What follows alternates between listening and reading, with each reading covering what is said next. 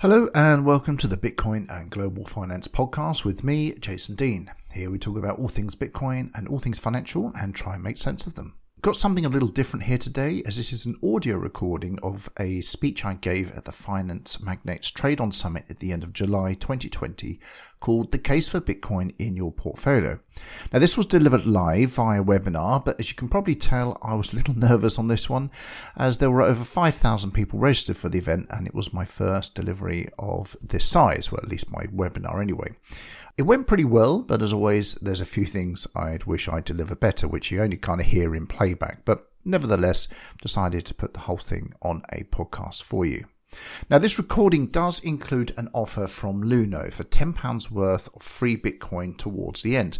You're quite welcome to take advantage of that offer if you don't already have a Luno wallet, as long as you live in the UK or Europe and are over 18 and have ID. The offer, unfortunately, is not valid outside of the UK and Europe. You can still download the Luno wallet, but the code will simply not work if you're outside that area. Now, this offer is still valid and working at the time of uploading, but it has a limited number of redemptions, so once they're reached, this code will no longer work. But in any case, there's some useful information in here, so enjoy. Hello, and uh, depending on where you are in the world at the moment, um, good afternoon or good morning, uh, good evening, and welcome to the digital asset stage at the Trade On Summit. Uh, my name is Jason Dean, and I'm here obviously at what is ostensibly a Forex event. But I hope you'll indulge me as we look at the evidence today for having a little bit of Bitcoin in your portfolio. Now, I should explain a couple of things about my own background just to give a little bit of uh, context. Uh, I'm an analyst for uh, Quantum Economics. Our website is quantumeconomics.io, worth checking out. And this is an analytical advisory money management service um, for the markets broadly, um, actually started by uh, my colleague Mati Greenspan, which is a name uh, some of you uh, will probably recognize. Now, if you're not subscribed to his free daily newsletter, um, you really should be. Um, does a very good job of doing a daily analysis of the market, um, money and cryptos as well. It's a free let- uh, newsletter, and, and, I strongly recommend that you sign up. So again, if you go to that website, um, there's a place you can sign up there, and, it, and it's worth doing. My area of specialism, uh, sort of within that organisation, is macroeconomics and really in a sort of behavioral sense, and of course, Bitcoin, which is why I'm here. And when I've analysed something, I tend to like writing about it. And you can find my articles on Medium. Uh, so that's at medium.com forward slash at Jason A. Dean. Uh, this is my main profile, but also my re- regular contributor to uh, Decrypt, uh, Coindesk, and Crypto AM, um, which are all well known sort of crypto publications. I'm also an advisor to Luno, which is a wallet and exchange. And actually, it's a great place to start if you haven't had any real experience with Bitcoin or any other cryptos as yet. And actually, I'll be giving away £10 worth of Bitcoin to every attendee of this presentation, courtesy of Luno. If you want it, you don't have to have it, um, but I strongly recommend that you do. It is a completely free gift and it's designed that so you can have a look at the wallet and the trading platform, maybe even do a couple of small trades between currencies to get you started in this world if you haven't done any of that before. So really, it's just a, a way to kind of introduce you to the Bitcoin environment if you haven't done any of this before. So um, stick with me. I'll be giving that out at the end. Um, if you want to, though, you can download the app while I'm talking now, just on your device, um, either Android or uh, Google. You can go to the website, of course, it's just luno.com, um, and then when you'll be good to go immediately when I when I give you the, the code at the end, if you like. So it's luno.com or the Luno app. So just want to be clear what we're talking about um, today. So this presentation um, is really about having a little bit of Bitcoin in your portfolio, just as the title suggests, but it doesn't necessarily mean trading it. I've kind of used that angle a little bit more in, in, the introductory sense here, just because I know that's kind of the angle you guys are more used to. And if you are Forex trading, you'll tend to have um, positions for quite short periods of time not always, but you know, generally speaking. Um, and although you can do the exact same thing with cryptocurrencies, you know, it's very much an evolving market, and things are quite different in the cryptocurrency world than they are in the, in the forex world. So whereas the cryptocurrency market is, you know, very um, is growing, it's new, it's nascent, it's still finding its feet in many ways. Forex, of course, has been around for a while and it's it's established and it's regulated. Um, so there are some similarities, but there's, you know, we're going to be looking at what those differences are, but we're going to be focusing really on why you should have Bitcoin at all. And this really means as a long play uh, or as a hedge rather than a quick trade. There is volatility that you can play with with Bitcoin, which um, obviously is, is, very appealing for certain traders. Um, but really, I'm coming from the angle. Let's just look at Bitcoin, look at the portfolio, and see if we can work out why we should have it in there. Of course, you, you can trade other currencies from Bitcoin, uh, as I say, but and there are easy ways to do that within the crypto world. But if you want to get involved with that, your first step is always Bitcoin. So, in terms of levels of understanding that, that where this presentation will make sense, um, you're all here. Presumably, you know what you're doing. You've all got the fundamentals of trading, so I'll take that as read. Um, but it helps if you've got a basic understanding of Bitcoin as well. You don't need you know, to know all the technical details. There is a lot of tech in Bitcoin, but you don't need to know all of that. I'm going to give you literally sort of 30 second, one minute summary, just just a moment of what that is, just to make sure we're on the on the same page. But I'm not going to go into any more detail than that. There's lots of great resources and books out there, uh, including my own book, um, How to Explain Bitcoin to Your Mum, which is ideal if you're a beginner. And you can use any of those um, resources to really get to grips with it if you want to. And don't be shy about asking because Bitcoin even now it's 11 years old, 11 and a half years old, it's still very new to most people. And of course, we've all got to go through that stage where we, we ask all the questions that we want to know about it. So, in terms of where I've been coming from, I've been trading since the pre internet days of 1995. So, this is the days of uh, newspaper. Um, share prices, um, Ceefax, if anyone remembers that, was a digital service in the UK that sort of ran over the top of the analog TV signals. Um, and I used to trade primarily equities, usually US uh, tech, a few funds here and there, a little bit of forex, not not a lot really. Did had a casual involvement with that with um, my colleagues. But I do like to, you know, even though Forex has never really been my main bag, I've always liked to try new stuff. And it's probably because of that that, you know, I was very open minded to cryptocurrencies early on. Not right at the start. I missed missed the absolute beginning, but I did get involved pretty early on. I saw it around 2014. Spent a bit of time trying to work it out uh, how this thing worked. Um, not very successfully, it has to be said, in those days. And in some ways, the trading I'd done was a bit of a disadvantage because I was so used to some sort of trading platform, uh, you know, a centralized, regularized trading platform. And of course, Bitcoin is different. Um, and certainly at that time, it was all a bit wild west, and you know, there was quite a high chance of getting scammed, and everyone was still learning, so didn't really quite know how this thing was going to work out. So I didn't really get proper skin in the game until early 2017. So quite a long time afterwards.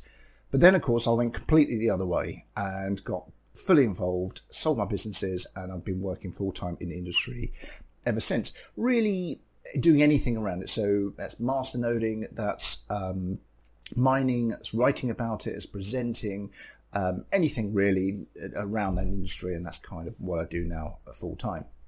So I'm just going to do now this really quick summary of what Bitcoin is, just the basics here, no more than that. So Bitcoin was designed as a currency. Actually, the white paper specifies specifically that it was a currency, and it was created by this mysterious character called Satoshi Nakamoto, which is a name you may have heard. Now, we don't know who he was or she was, or whether it was a group. We have absolutely no idea. Um, they set it up, they got a community going, they designed a thing, got a team of people working on it, made it a real community project, and then disappeared. Never to be heard of again.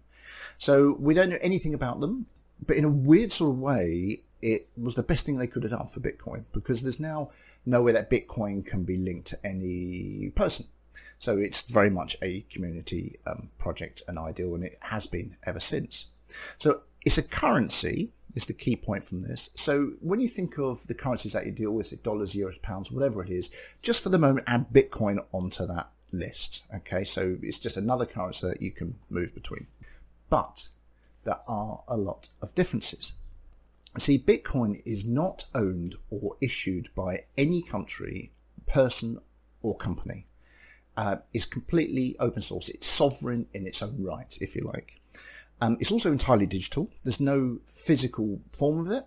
Um, and that's a kind of weird thing to say in some ways, but if you think about it, the work that we do when we get paid, you get, you know, the, the, money appears in your bank account, but it appears just as digital numbers on the screen. And we use those digital numbers to, to pay bills and so on. We, we already use digital num- money all the time. And the trades that you do are all digital, of course. We have, we kind of use that idea. Just the difference is with Bitcoin, you can't go to a cash point and turn it into cash. It's also a, a trustless peer to peer system. Now that makes it borderless and it makes it incredibly versatile. So in other words, you and I, wherever you are in the world, we could trade directly. We could send money to each other as easily as sending an email to each other. Now, it's not not quite like that, but it's very very close, and it's a quite a good analogy. So we can do it without involving any third party. Which, if you think about it, you can't do in any other format at all. Whether you're using a trading platform, using a bank, or whatever. So it's completely peer to peer, and it can't be reversed, intercepted, or otherwise corrupted by anyone else. Um, you know, not like a bank transaction, which of course can be. So, because it's backed by maths and cryptography, hence that term cryptocurrency from the word crypto- cryptography, you know the Bitcoin you're receiving is genuine and it can't be counterfeit. And you also know that categorically when you send it, it will be received uh, because it's mathematically guaranteed to uh, to do so. And again, I don't want to get into the real sort of tech of how that works, but there's plenty of information out there. So you can see this is quite different from normal money. But there is one more huge difference between normal fiat and Bitcoin that is absolutely and utterly revolutionary in the context of what we're talking about. It is the fact that Bitcoin has a limited supply. It is fixed for all time and forever at 21 million coins. That's it. And that's not trillion, that's not billion, that's million, 21 million coins. Now, if you think about it, that's not even enough for every millionaire on the planet to own one. So it's very, very scarce. Just think about that for a minute, because we're all used to dealing with fiat currencies, right? So if you have one dollar in your hand, that one dollar is you know, has trillions of brothers and sisters. And right now, it's rapidly getting more brothers and sisters. So we know it's one of 24 trillion, 25 trillion, 26 trillion. You know, we don't know where those numbers are going to win, but you have one of an ever increasing pot of dollars. If you have one Bitcoin, you have one Bitcoin of 21 million. That will never change. So, and if you think about it, this is this is very unique in the world of money. Um, even other assets, like if you had equities, you know, there are companies can dilute your position by uh, issuing rights issues, um, that kind of stuff. So, it is quite a difficult, uh, a different concept to get your head around. Now, to be clear, new Bitcoin is being minted every day. The current rate is about 900 a day. And the reason for that is that all 21 million weren't available on day one back in 2009. So they are released over time according to the mathematical algorithm that, that, that governs it. And at the moment, in fact, about 18.5 million have been minted, and the rest will take, get this, another 120 years to be fully realized because and I am simplifying this a, a little bit, fewer and fewer are released over time. So the effect is exponential. Bottom line is the, the last Bitcoin ever to be produced will take years, whereas at the moment, as I say, it's being produced at the rate of 900 a day. Now, in actual fact, there's going to be less than this because we already know we've lost several million. So it might be only about 17 million which are ultimately available. And the reason for this is loads of them were lost in the early days because they didn't have any value. So in fact, you used to go to websites and they used to they used to call them faucets and they would give them out. So say, oh, have a Bitcoin, have five Bitcoins. Um, and if you lost a few thousand of them, well, it's 10 cents. I mean, why would you worry about it? Um, but once they're locked into the blockchain and you've disposed of all your security access to it, your seed key, your private key, whatever, once you've got rid of that, you can't recover it. So it's gone forever. Of course, it doesn't happen so much now because um, it's quite a lot of value, and you know people tend to look after things when they um, when they have value. So the price is obviously higher now than it was ten years ago, but so is the security. So are the range of associated projects, such as um, products, I should say, such as um, wallets and exchanges. The network security of Bitcoin itself is completely unparalleled. And, uh, you know, there's a much higher chance of Bitcoin success now than there was 10 years ago, arguably, even though we can still say there's still not regulatory clarity in a lot of countries. But it does mean, in my view, that we are in a golden era right now for buying Bitcoin.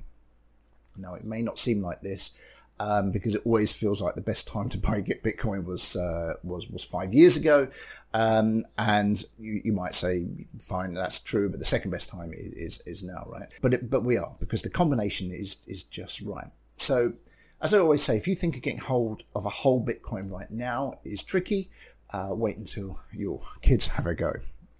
And of course, you don't need a whole one because, in the same way that you we have sort of pounds and pence and, and dollars and cents, we have Bitcoin and Satoshi, um, named after, of course, its mysterious creator. So you can buy um, 0. Point, hang on, I've got to do the figures. 0.0000001 Bitcoin is one Satoshi, seven zeros, and then a one is one Satoshi. So, uh, and to be honest, that's what most of us will be dealing with in the future because the reality is, when you're looking at a disinflationary supply curve, like Bitcoin's is, quite similar to gold in that respect, um, unless you were very early in the game, like before or, or even now, or you're very, very wealthy, you won't be holding a whole Bitcoin. You'll just be dealing with Satoshis, like most of us. Now, I understand that that is an absolutely bold statement because the reality is, if that was completely true, then you wouldn't need to attend any more of this presentation today. You just switch off now, go and buy your Bitcoin, and just say, well, you know, Jason said it'll all be fine. Uh, so I'll just buy it and, and, and wait. But of course, it's never as simple as that. Of course, this is, you know, we've always got the same provisos, haven't we? It's, it's like, this is not financial advice, do your own research, etc., etc. Um, but it should be clear that this sort of preamble I've done about Bitcoin has revealed sort of two key points already, kind of two key reasons why you should have this in portfolio. And the first one, of course, is timing. Now, we all know that time in the market is more important than timing in the market. Um, but of course, it kind of be could be great if we could get both, right? So we are, in my view, coming to the end of the time when it's affordable for you and me to, to get a whole Bitcoin or at least a, a good chunk of one. And the second point, to kind of summarize again what the, the limited supply point I mentioned earlier, is the fact that this supply is ultimately going to be so limited. Um, right now, Bitcoin is still relatively easy to get. Um, even though people like Grayscale, you probably heard, are hoovering it up right now at an astonishing rate uh, for their ever increasing institutional buyers, it's still fairly easy from, from any exchange to do it. Now, that may not always be the case. The supply of Bitcoin, say, is, is very, very limited and demand is increasing naturally. So there will be a price consideration. So right now, to put into context for you, there's less than half a percent of the world's population is using it and it's growing at the rate of around 200,000 people a week. Now, I wrote an article on this recently, which is, is worth checking out um, if you go to my Medium profile, which gives some more information about that in more detail. It's, it, it's fascinating. But the point is, it's tiny. So imagine what's going to happen if we get to 1% or even 2%. Already you're dealing with very large numbers in, in terms of price. So timing right now is probably pretty good. Again, this is conjecture. It's based on research I've done. It's based on my sort of analytical approach to this. Uh, and I'm looking purely at the numbers. So this is comes with all those normal provisos, but that's what the numbers tell us. So you've got two reasons already why holding Bitcoin is very different from, from holding anything else if you're worried about holding Bitcoin directly, you may have heard, you know, how do you store it? How you know, I've heard of hard wallets, cold. I don't know what any of this means. Remember that Bitcoin already has a number of um, products around. There's already a bit of an industry around it. So there are funds, there are you know, ETFs, there are options, there are all kinds of different routes that you can use, which are based on the Bitcoin price and not the underlying asset itself. But of course, I'm always one that says it's great to have the underlying asset. It's always nice if you like to have the gold rather than the piece of paper that says you've um, you've got the gold. Kind of an extra peace of mind, I guess. Now there are other things about this because obviously, big, big, there are a lot of people say, well, Bitcoin is a statement against the current banking system. It's a way to solve the problem of the two billion that are unbanked in the world right now. It's a way of protesting. It's a way of sticking two fingers up at the current system. And that's all true to some extent. And certainly when it first started, you, you, definitely felt there was an element of this um, in the uh, in the uh, in the white paper and, and the um, writings that were going on around it. But as traders, investors were probably less interested in the kind of uh, slightly fluffier, almost hippie-esque arguments for, for holding Bitcoin. We're probably more interested in what we're going to get back, what our returns going to be. Now, again, you know, it's dangerous territory and quite clearly not financial advice, but I'm just kind of talking about this in a general sense and want to make sort of one key point on this. And that can really be summed up in just one word, and that word is optionality, which I'm sure as traders are all um, familiar with it.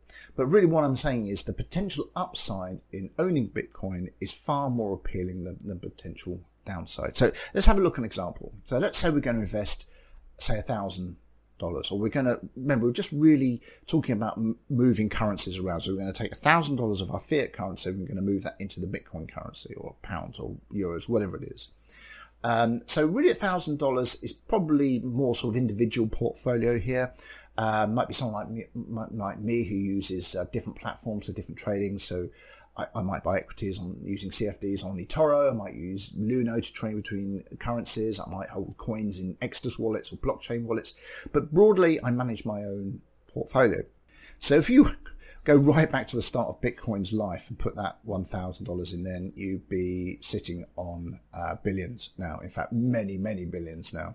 In fact, a single dollar would have given you many millions. So the returns so far on Bitcoin, of course, have been enormous. And of course, it's very easy to think, well, those returns have happened. But the reasons, for the reason we've already looked at, the chances are that we've just completed the very first stage. Bitcoin is proving itself. You may not have put that thousand dollars in at that stage because it was so risky uh, and quite tricky to hold it. You might have sold it you know, when it doubled just to get out of that risk. You, but if you held it, you would have had a great return. But it's not really a realistic comparison. But going forward, where the price goes now is anyone's guess. I've, I've given my kind of mathematical model on, on, where that can go, and I'm sure you're aware, as as I am, of um, of the huge number of price predictions um, that are out there from from zero, given by uh, Warren Buffett, of course, um, to uh, 50,000, to 500,000, to 1 million, even more. There's a particularly famous model called the stock to flow uh, ratio model, which has been floated by uh, an anonymous trader called Plan B, which has gathered a lot of support, kind of makes sense on a technical, analytical level. And that sort of looks at 288,000 in the next year or so as, as, the next likely point. But, you know, you pays your money, you takes your choice. Um, no one can guarantee any of these numbers, and there's a lot of things that can happen in the meantime, particularly with what's going on in the world right now. But in my view, and again, this is just my view, it's going to go one of two ways. It'll either go to zero, in which case you'll, you've lost your thousand dollars forever, or it will go the other way and go crazy. Probably in a like a crazy cycle that we saw, like at the end of 2017, 2018, when it peaked at 20,000. It's not likely to, in my view, to stay in the same trading range for very long periods of time because there's simply too much happening with all the supply and demand pressures uh, naturally. So um, you know, forgetting everything else, and there's a there's a lot that still needs to happen with Bitcoin. So 10x, 20x, 100x, um, you know, it, it, it's all possible. For a thousand dollar return, it could be zero or it could be many, many, many tens of thousands of dollars. So the point is, as long as you are prepared to write that money off in the worst case scenario, the risk versus return on this is is pretty enormous, and possibly the equivalent to buying Amazon stock for pennies when no one knew it was going to work or not. So that gives you some context of this. Now, obviously, with a fund, uh, apart from the fact this might be harder to do because there's extra responsibilities and extra sort of constraints from a regulation point of view, you'd be looking at bigger numbers. But, you know, a 1% allocation in these cases, in my view, is entirely justifiable, uh, depending on appetite for risk and, of course, all the other factors you've got to take into um, account. So, a 10 million fund, you might go to $100,000 um, which is, you know, be 1%. If Bitcoin fails, you lose that 1% of the fund value over the two to five years, which most, port- which most portfolios can probably bear. Uh, but if Bitcoin works, then that 100,000 could well be worth much more than the fund was originally. So these are all just concepts and numbers I'm throwing at you to give you examples, but of course you must um, assess your own risk and assess what's going on. What I'm saying is Bitcoin itself has optionality. There's also a kind of defensive angle to this as well. So, and the first part of this really is is is hedging your bets. Now, particularly against fiat. Now, again, we can apply this on an individual basis or a fund man- management basis, but the whole thing is very relevant right now because we're in this period of massive quantitative easing. It's absolutely unprecedented, and the rule books are out of the window right now. We're, we're basically making it up. Um, I'm not saying we, as in I'm involved in it, but you know, we, we as a species are basically making it up right now, uh, and we're really going for it. And it's hard to argue really whether governments could have done anything else at this stage, but we do know for sure there's going to be fallout. So if you remember at the end of March when all of this started happening, there was that huge sell off, wasn't it? A big rush to fear. Everything was dumped. So stocks, funds, uh, gold, Bitcoin as well. It was all converted back into fiat currency because no one knew what was going on. So we just get into fiat. But we all know also we can't stay in fiat very long because we know it's devaluing all the time, and we know that devaluation is likely to increase in the next uh, couple of years in particular. So we need to get out of fiat and we need to find another route to go. So where do we go? So obviously, you know, equities are all over the place, uh, um, and frankly, they've been in la la land, in my view, since since March, where we've got all these massive valuations on these future earnings, which I think I'm going to take a while to materialize, frankly.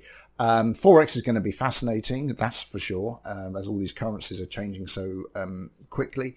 Bonds are safe, we think, but we're in, again, uncharted territory, so who knows. Um, but of course, traditionally, we'd go straight to gold. And of course, we are seeing that now, and that's no real surprise. And if that's, um, if you're an institution, you'll probably have existing pathways to do that fairly easily. Um, if you're an individual, though, maybe not so much because buying gold as an individual actually isn't that easy. Buying Bitcoin, though, is. So it's easy to get, there's no storage fees. Um, it's, uh, you know, it, it, here's the most important part though you, you're out of the existing financial system. So, whatever you think of it, that system that we know and love or, or hate, depending on your point of view, that system we now we that system is now uncertain. So we have no idea how it's all going to play out in terms of stocks, funds, fiat. We just we just don't know. So my view is you look at Bitcoin as a defensive hedge against the entire system.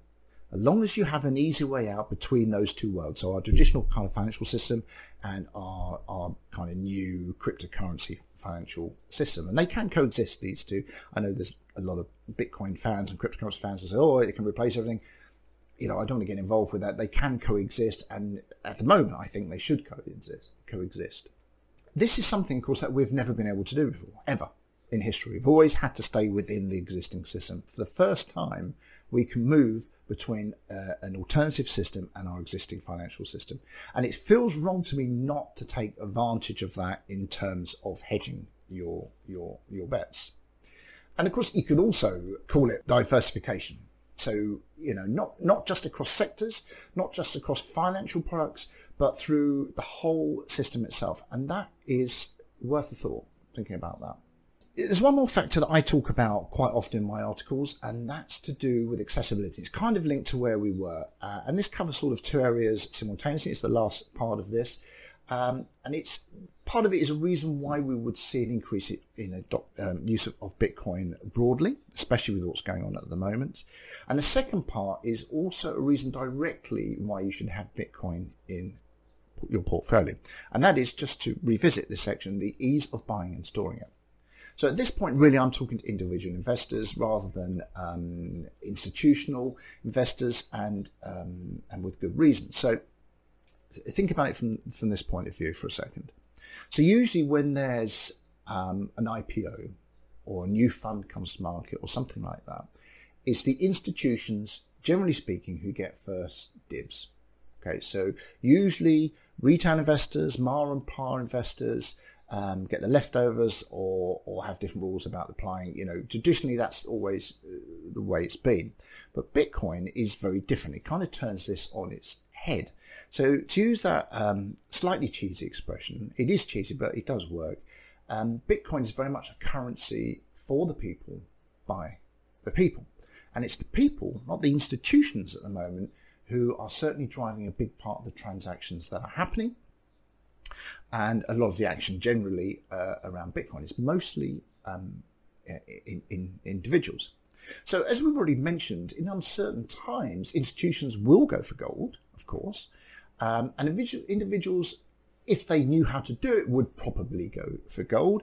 But we also know that only a certain percentage of people ever do that because it's, it's you know, you've got to know what you're doing. You've got to know where to go. You've got to know what you're looking for. You've got to avoid counterfeit. You've got to know how to store it. Uh, it's liquid, but not that liquid. There's a process to go through, and, and blah blah blah blah. So it's always been slightly tricky, and tricky enough that it can put you know some people off.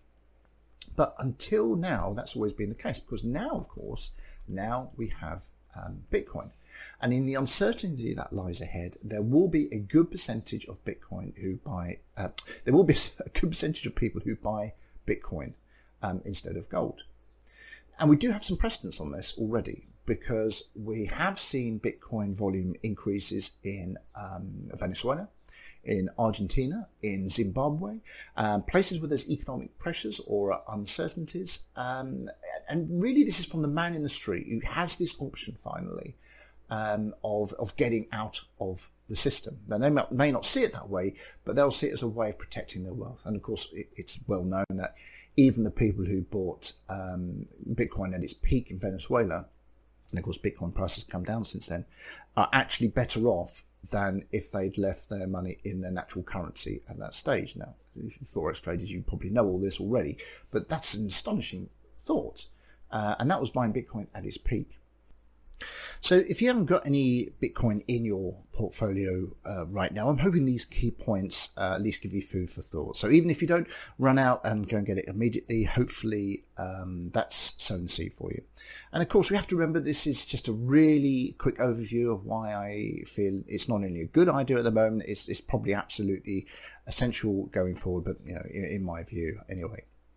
But in any case, whether you actually commit any funds to it now or not, I'm going to give away £10 of Bitcoin here and now to anyone who wants it, uh, courtesy of Luno Wallet and Exchange. So to claim this, you need to have installed the app on your Apple or Android device. Uh, or you can just go on a, on a PC to luno.com. Uh, but it's actually easier through a device um, because of the uh, verification process, much easier to do it on a phone. Uh, and you must be over 18 to set up a wallet. Um, it's about as hard to do this as setting up an email account, basically. It's probably actually slightly easier. Um, and finally, to claim this, you must be living in UK or Europe. Uh, it's this offer is not available outside Europe at the moment, and it's just a, a limitation of the jurisdiction of where I am now because I'm, I'm, I'm based in, in the UK where I'm talking to you from now. So once you've installed it, I recommend you do the verification first, and you do that by going to settings and uh, verification. Just follow the uh, process there. It's the usual passport and smile at the camera bit that we're all, all used to these days. Uh, with Luno, they use um, facial recognition software, so quite often it's done uh, instantly. Sometimes it goes off and, and, it needs to be looked at manually, but just bear with the process is pretty quick. Uh, and then once you've done that, you it, there's a section that says rewards, and you go to that, and then there's a the section which says enter a code. And at that point where it says enter the code, this is the magic um, password that you need. Um, it is on the screen now, and it is PDUK T R A D E O N. So it's PDUK Trade On. Uh, and that code is good and live now, and it will credit £10 of Bitcoin immediately to your account. So completely free of charge. Um, there's no other provisos or anything like that. You can literally do with it what you like. Um, if you're in Europe, it will give you uh, ten pounds worth. So obviously, it will, you know, it's slightly more euros. So it won't be. It's about eleven euros, whatever the conversion rate is at the moment of of Bitcoin. And that's it. You'll have it immediately. You can use it. You can you can play it play with it. You can send it to each other. You can maybe do a small exchange on the, on the built-in exchange app built into the um, uh, into the software itself. You can you know test going backwards and forwards between fiat and crypto because don't forget Luno effectively acts as a gateway between that, um, you know, the financial system we're used to and this kind of new developing financial system. So it's, it's a nice, easy gateway to go backwards and forwards between the two. And you can add more um, fiat to it if you want to, the debit card or um, bank account. Um, and basically just, you know, if nothing else, it's pretty cool to say you got some, some, some Bitcoin. So I, I have to stop here as I'm about to go over time. Um, and then I'll, I'll get in trouble. Um, but by all means, get in touch with me if you need to, if you have any questions. I'm just putting some details on the screen now. So by all means, um, I, am always on Twitter, so uh, you can follow me there. And you can DM me there as well. That's probably the best uh, chance of getting hold of me quickly. Uh, I'm on LinkedIn, so look me up if you want to uh, uh, get in touch with me that way. And if you want to keep up to date with the analysis work that I'm doing, I would uh, go to medium.com forward slash at Jason A. Dean. I'd also strongly recommend that you sign up for um, Quantum Economics newsletter, um, which is sent out daily by Mati Greenspan. It's a great newsletter and it really does give a very nice summary of what's going on um, in one simple little um, email so I think that's it from me. I'm going to have to uh, go now. I think you can ask questions here directly or there is a comment section. I'll be honest, I'm not quite sure how that bit works at the moment, but if you can't get hold of me today through this route, those are the other ways to do it. But uh, it's been an absolute pleasure being here talking to you today. I hope you found it useful. And, and of course, I hope you enjoy uh, the rest of the Trade On Summit. And I'll probably see you in the virtual foyer somewhere. Okay, thank you and goodbye. Thanks for listening today. If you've got any comments or questions on this podcast, please message me on Twitter at Jason A. Dean. Or if you'd like to know more on the subject of Bitcoin and finance in general, then join me on medium.com forward slash at Jason A. Dean. Don't forget the E when you're typing that in or you won't find me. Otherwise, I'll see you next time on the Bitcoin and Global Finance Podcast.